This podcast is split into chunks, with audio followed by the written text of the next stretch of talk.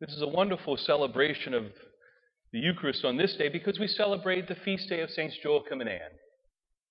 She said the parents of Mary, but the grandparents of Jesus. And it helps us to sort of remember that, you know, Jesus is both divine and he's human.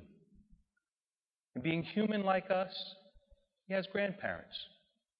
And it's a wonderful day to focus on grandparents because, you know, parents, they sometimes get a bad rap. You know, they're not necessarily the nicest people to us all the time, we think, because they give us rules, they tell us what we're supposed to do and not supposed to do. Usually we like grandparents because it seems like they have no rules when we go to their house. My grandfather had a rule you couldn't go play in his garden. We could deal with that. Even though we went anyway, it didn't matter. Those were the best hiding spots between the okra and the tomatoes. At night, you couldn't see anybody. But grandparents, you know, parents sort of say, go say your prayers. We have to go and pray. Pray before you go to bed, right? Grandparents, they show us why. They show us about that faith. Think about it. The faith that we receive from our parents, oftentimes it's our grandparents that are really the example, that we see doing it. I would go to my grandparents in Thibodaux. My grandmother still lives in Thibodaux, and she's got her prayer book, and it's held together with duct tape. The pages are worn. My grandfather, when he was living, I'd go there, and at night when it's time to go to bed, what did he do? He left early, and I'd go and get some water in the in the kitchen, but it was mainly so I could I could peek in the bedroom because what was he doing? He was kneeling. He was in his 80s. He was kneeling next to his bed, praying his rosary before he went to sleep.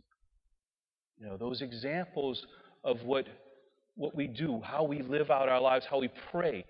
Because when they pray, grandparents, you see, parents, they're praying for their kids, they're praying for themselves, for jobs and things like that. Grandparents, they're praying for everybody else. And parents, when they pray, they pray for usually a little while because they have all kinds of things to do. They have to bring you all these soccer practices, volleyball practices, baseball practice, all these things. They're busy. But grandparents, they go through one, two, three, four, four or five rosaries a day. Depends on how bad you are as to how many they're going to do for you. And it's grandparents' fault, too, whenever we become priests or religious. They usually pray us into that. But they also pray us into good marriages. They pray us that we find somebody that's going to love us.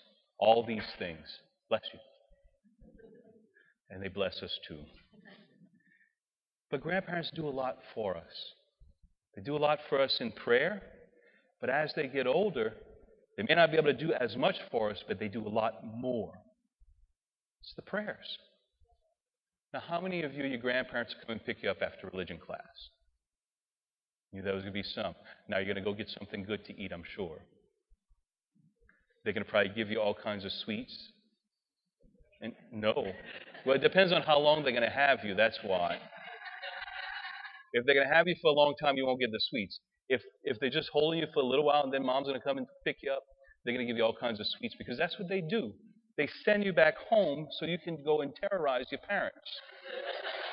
it's to get back at them for what they did to them as kids. So, because their grandparents did the same thing.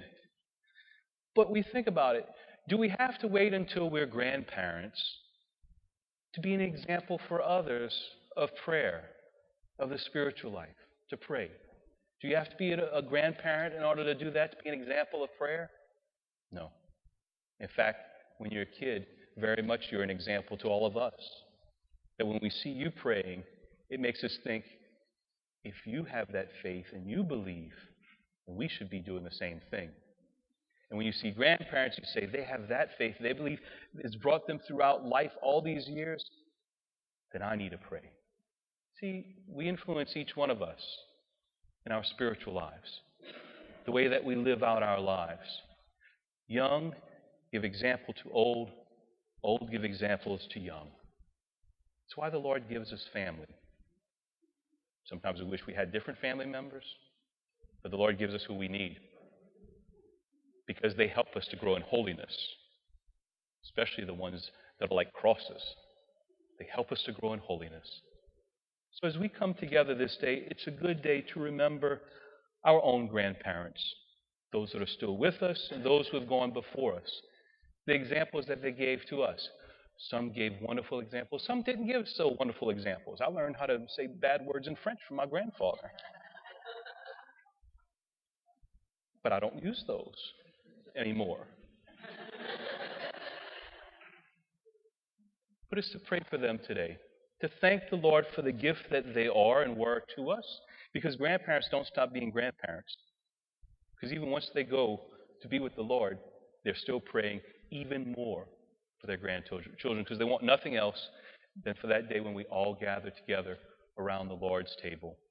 But until then, we gather around His table because this is where we still stay connected with our parents, our grandparents, our loved ones. It's with the Eucharist, and Jesus is present. So may the Lord continue to strengthen us and bless us as we give example to others. May we always give good example to one another, to strengthen each other in life's journey, so that we are all one day gathered together in the Lord's kingdom.